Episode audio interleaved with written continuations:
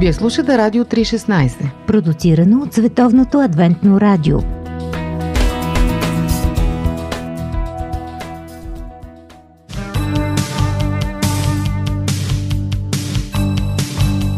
Да видиш невидимото с очите на сърцето. Упражнение по вяра.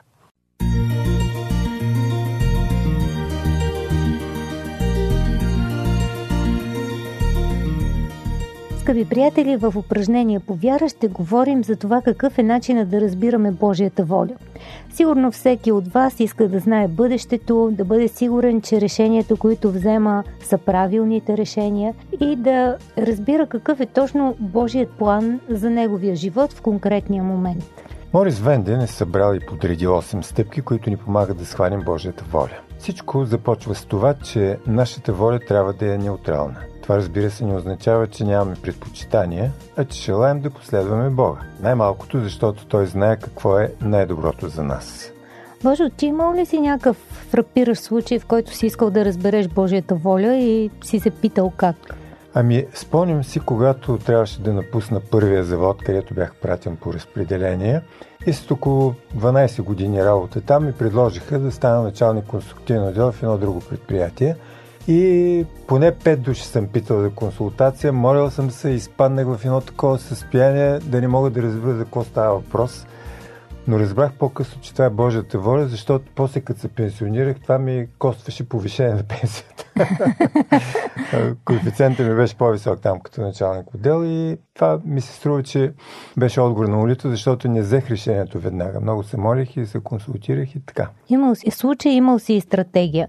Да. Днес обаче ще поговорим за един случай, случаят Валам, който може да ни даде ценни насоки, за да си извлечем своите неща от лошия пример на един Божий пророк. Именно за тази история ще говорим днес.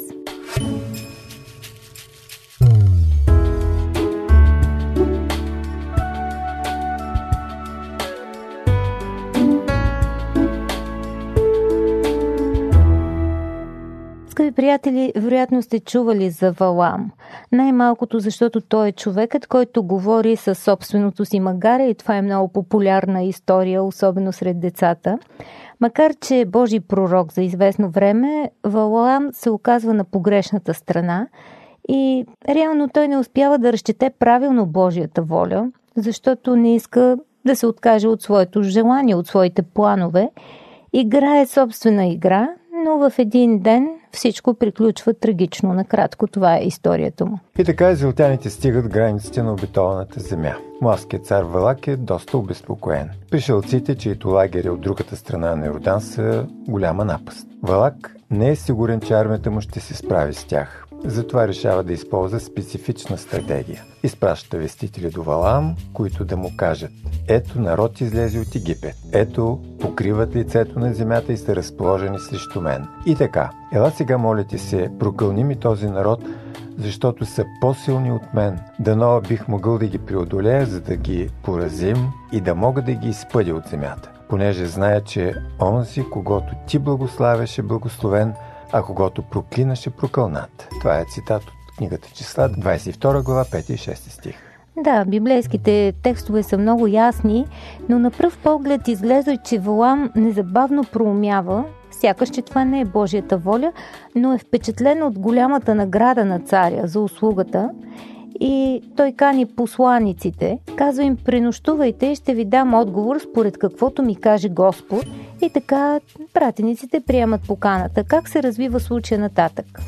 Интересно е, че Валам моли за ръководство. Божието напътство е ясно. Да не отидеш с тях, нито да прокълнеш народа, защото е благословен. Валам неохотно отпраща гостите си. Те предават на Валак отговора му. Царят обаче не се обесърчава лесно. Дали е подозирал как ще реагира Валам, не знам. Изпраща втора група медиатори, които обещават повече. Не е ново, че каквото не става с пари, става с много пари. Те решават, че пророкът се дърпа само за да получи по-голяма цена. Обещават му почести и високи длъжности, стига да подкрепи техния план. Валам отхвърля предложението. Ако би ми дал валак и къщата си пълна с сребро и злато, аз не мога да пристъпя думата на Господа, моя Бог, да направя по-малко или повече. Сърцето му обаче не изпитва същото. Вече е решил нещо. Страшно много му се иска да тръгне заедно с пратениците, да изрече проклятието на Израел и да грабне наградата. Да, Валам следва някаква своя логика. Може би смята, че все пак думите не означават кой знае какво. Божият народ няма да пострада от подобни заклинания, а в същото време той така по-добре ще уреди материално живота си веднъж за винаги. Със сигурност е имал доводи, които е обмислял и той отново се връща при Бога, за да уточнят каква е волята му по този въпрос. Струва ми се, Боже, че Господ е много търпелив с него, защото не го отблъсква в този случай, а му проговаря още веднъж. Ако дойдат хората да те повикат, казва той, стани и иди с тях. Валам не иска знамение, обаче Бог му дава такова. Ако дойдат и те повикат, иди с тях. Ако не те повикат, стой си у дома с други думи. Как мислите, дали те идват? Интересен въпрос. Аз си мисля друго, че Валам с тези разсъждения от една страна подценява същността на Божия пророк, защото от една страна знае Божията воля, от друга страна му си иска хем да изпълни Божията воля, хем да вземе наградата. Въобще единствено на противоречията ми се струва, че се получава. Сложна ситуация. Сложно, да. Конфликт между желаното и правилното. Да. Между другото, те не си правят труда да настояват. Изнервени от забавянето и убедение, че ще получат същия отговор, решават, че няма да спечелят нищо, ако се въртят наоколо. Радостта не те потеглят обратно. Когато Валам отива да ги търси, пратениците вече са на път за двореца. Всъщност, в този момент волята на пророка поема пълния контрол над него и той игнорира Божията. Заповед оседлава магарето си и тръгва след пратениците. Но преди това ангел Господен му препречва пътя. Позната е тази много фрапираща история, защото в началото а, този небесен ангел е видян само от магарето на пророка, а не от стопанина на магарето.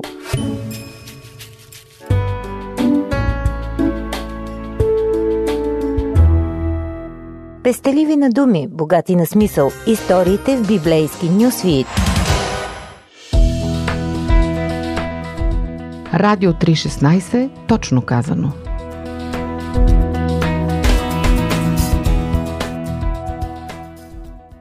Скъпи приятели, вие слушате упражнения по вяра.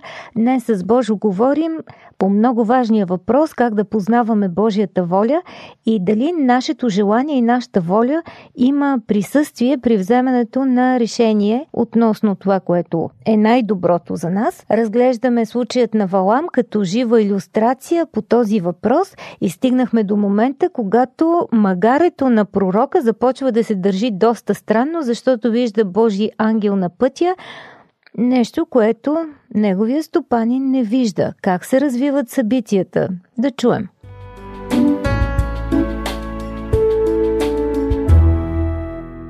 Валам е взел своето решение вече и нищо не може да го спре. Нито говорещото магаре, нито ангелът, който вади меч. Той изобщо не иска да спре въпреки тези знаци, въпреки всички препятствия и казва на ангела И сега, ако това не ти е угодно, аз ще се върна. Не са ли дадени ясни знаци на Валам, че Бог е недоволен от поведението Той обаче е решен да върви напред, стига да намери начин да продължи. Всъщност Бог позволява на Валам да тръгне по своя път. Той може просто с гръм да го тресне, примерно, и да го спре за винаги. Но той му дава зелена светлина и му казва, че ще може да говори само определени думи. Може би това е един типичен пример, в който всеки от нас може да попадне в подобен капан, когато има противоречие между нашето желание и правилното решение, също като Валам, разбира се. Да, лесно е да разберем Божията воля, когато тя отговаря на това, което си мислим и което искаме. Но когато видим, че тя ни води в страни от пътя, който сме избрали предварително, става много трудно да чуем Божия глас. В същото време може да се молим дълго, да настояваме Бог да ни каже какво да правим, но това да не идва от сърцето, а пък Бог вижда наистина в сърцето какво е. И Той знае дали сме искрени, когато го търсим или просто искаме да одобри това, което вече сме си решили сами.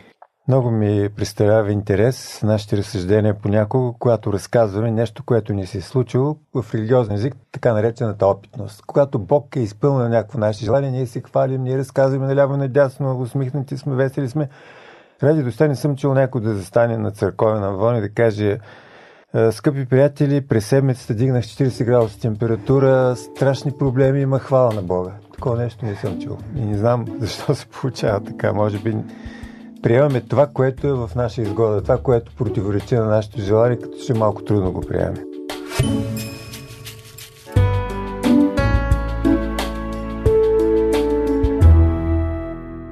Боже, аз мисля, че всъщност доверието в Бога а, изисква наистина да му повярваш в момент, в който не си окей. Okay. Защото когато всичко е цветя и рози, нали, много е лесно вярата да разпери криле и да литне нали, на, на И мисля си друго, а, може би нашия девиз трябва да бъде, че Бог никога не бърка. Можем да не разберем в ситуа... ситуацията в момента. Може да не ни са ясни някои постановки, но...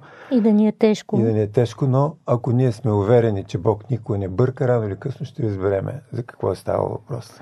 Да, и че всъщност всичко е за добро. Ето, например, Валам и Валак опитват три пъти да покълнат Израел, но Валам изрича само благословение. Накрая Валак губи търпение. Аз те повиках да прокълнеш неприятелите ми, а ето три пъти вече ги благославяш, според числа 24 глава 10 стих. Валам си тръгва към дома, произнасяйки благословение над Израел, но с чувството, че е измамен и че му са отнети богатствата и почестите, които щяха да са негови, ако беше ги проклял. След като се прибира, разработва нов план за проклинането на Израел. Той дори не се допитва до Бога, тъй като вече се е разбунтувал против него. И така вече виждаме друга ситуация. Валам отива в двореца, за да представи една своя много мъдра идея. Той е човекът, който знае какво може да провали Израел, кой е източникът на неговата сила. И знае също, че ако Божият народ се отдели от този източник, това неизбежно ще доведе до проклятие. Валак, царят, с голям интерес се запознава с този нов план и незабавно го привежда в действие. Всеки цар по това време е човек на действието за благодарност той дава на Валам почествите и богатствата, за които ламти, за които са се оговорили, но както става обикновено, предателят не им се наслаждава дълго, защото е убит в битка, която следва много скоро след тези оговорки. Всъщност, Валам е класически пример за проблемите, които възникват, когато се стремим да разберем Божията воля, но в същото време не успяваме да се откажем от своята. Интересно, попадал съм понякога на такива разговори. От една страна се молим да бъде Божията воля, но от друга страна като че ли ни даваме съвет на Бога. Извяваме се като Негови съветници. Господи, да бъде волята ти, но ако може, да проведи какво си. Това е едно такова противоречие, но явно, че когато вярата ни не е достатъчно силна, може би изпадаме в подобни състояния. И когато се мислим за по-умни от Бога. Да. Случвало ми се да ти призная. Еми, то със всеки се е случвало да ти призная. Семейство, любов, ценности, проблеми, всичко това в семейното предаване на Радио 316 по Пантофи. Скъпи приятели, на линия сме отново в упражнение по вяра, тук с Божо и си говорим за Валам, който пита Бог за мнението му и уж го търси, ама решава че ще съчетае нещата. Мисли се за по-умен от Бога, какво следва изобщо от неговото поведение, от неговите мисли, ще разберем сега. Упражнение по вяра продължава.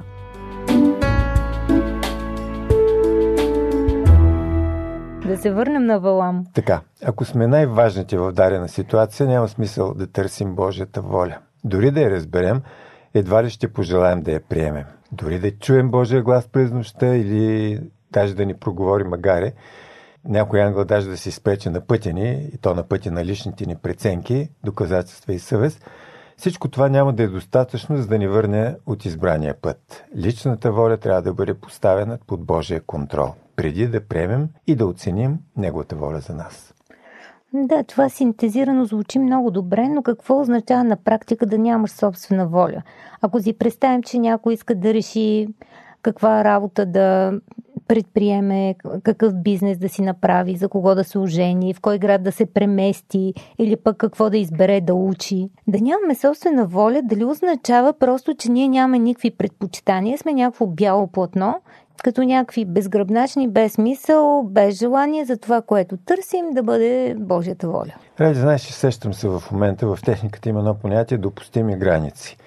Примерно, правиш един детайл на струк, имаш плюс-минус някакви стотни, в които ти се побираш. Имаш избор, машината не може да бъде абсолютно съвършена за кое на нулата, но имаш толеранс. Така и със свободната воля, според мен. Ние подчиняваме на Божията воля, но Бог ни дава някакви граници, в които ние да се движим със своята свободна воля, стига да не отиваме в някакви крайности, които са противоетични, противозаконни.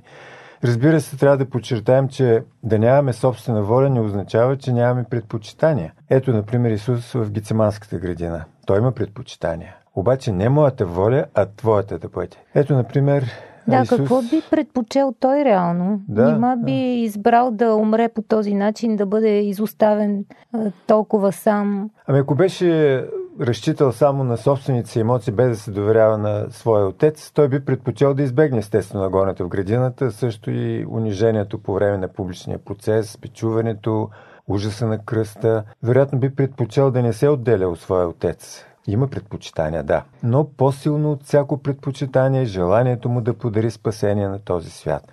Затова, въпреки личните си предпочитания, заявява Слязох от небето не моята воля да върша, а волята на този, който ме е пратил. Йоан 6 глава 38 стих.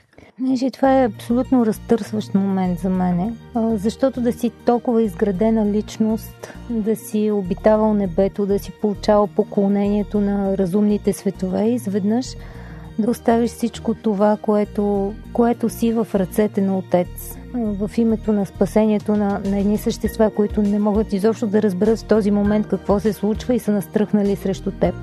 Но тук е божественото, божествения избор а, в името на спасението на света. Аз мисля, че е невъзможно да стигнем до състояние, когато нямаме собствена воля, ако в същото време поддържаме близка връзка с Христос. Само Неговата сила може да контролира живота ни. Противен случай, всеки път ще се присъединяваме към и ще казваме на Бога, вече съм взел решение, не ме обърквай с разни магарета.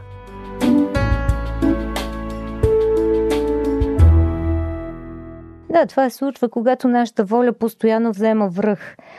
Но какво прави Исус? В земния си живот той не прави свои планове за себе си. Ден след ден приема плановете на, на Отец.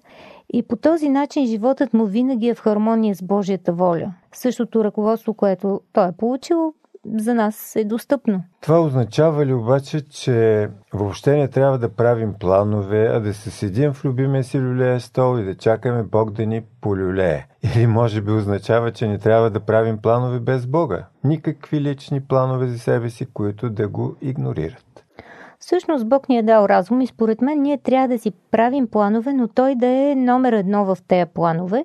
И когато усетим, че нещо не върви както трябва, че той не одобрява всичко това, нали, е много лично, ние не можем да дадем универсален съвет, но когато усетим, че Бог не е в това, което искаме, трябва да се откажем. Просто да бъдем гъвкави, както Павел. Спомниш ли си за онова мисионерско пътуване, при което той си крои планове, нали, организира всичко, обаче Святия Дух им казва, посочва друго място и те изоставят плановете си и тръгват натам, на където ги води Духът. Имаше такъв случай в Деяния 16 глава ми се струва, ма да не обременяваме хората с да, толкова текстове. защото в случая те подчиняват волята си на Божиите планове. Т.е. приценят, че Святия Дух е по-разумен от тях.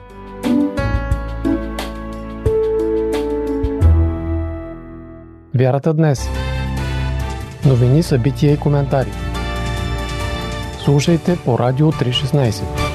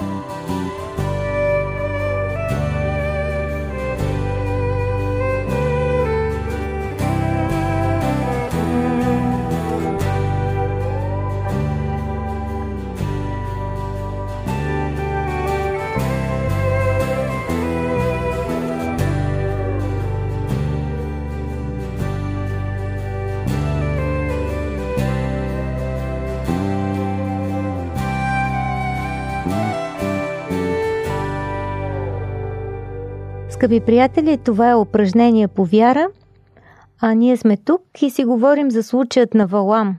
И важният въпрос – как да разпознаваме Божия план за нашия живот и най-вече да можем да видим сблъсъка между желанията си и това, което Бог иска да ни каже. Реално как го прави Христос, защото същият сблъсък съществува и в неговия земен живот. А знаем, той е най-добрият образец, който можем да последваме.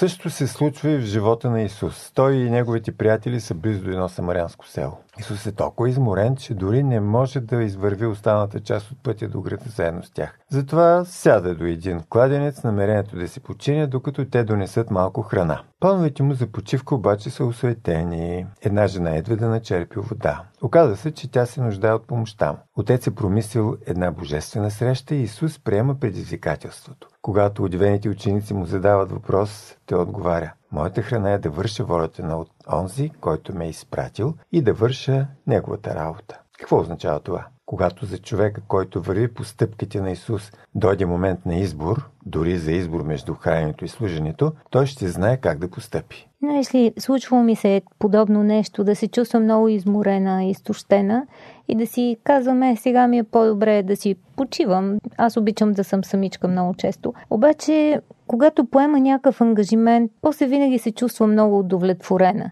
И може би това пунктира тази ситуация с Исус. А, може би много хора се задават въпроса, искаме ли да не притежаваме собствена воля? Така, на пръв поглед, на първо четене, като че ли всеки би казал, а, как без собствена воля. Но отговорът е, че възможно е само по един единствен начин. Когато продължаваме да общуваме с Бога и да го търсим ден след ден, като най-важното нещо в живота си.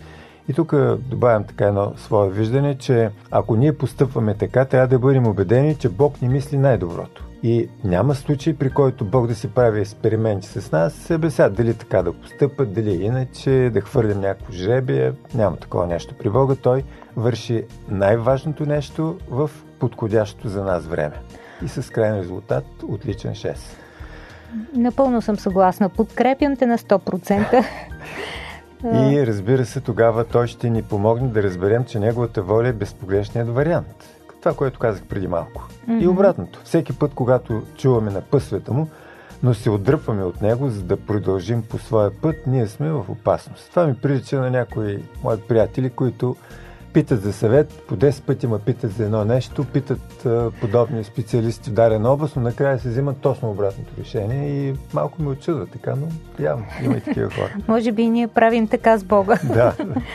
Но ти си прав, че всъщност въпросът не е да нямаш своя воля, а твоята воля да бъде в Бога. Да бъде синхронизирана да с бъде, да, да бъде в него, защото той наистина знае пътя, по който ни води и най-доброто за нас. Ние и само друго, си когато представим. Бог ни ръководи, той ни диктува изреченията. Първо наляво, второ надясно, след 10 метра зави наляво, после надясно. Той ни дава указанията, дава ни насоката, дава ни мисълта си. Да, внедрена в нашия прав. мозък. Не сме роботи, така Да. е. Скъпи приятели, това беше упражнение по вяра, една практична поредица за това как да разпознаем Божията воля в нашия живот. И днес говорихме за това доколко нашата воля има отношение към темата. Предстои да говорим и за още една интересна връзка между Божията воля и нашите чувства. Така че очаквайте и следващата тема от поредицата.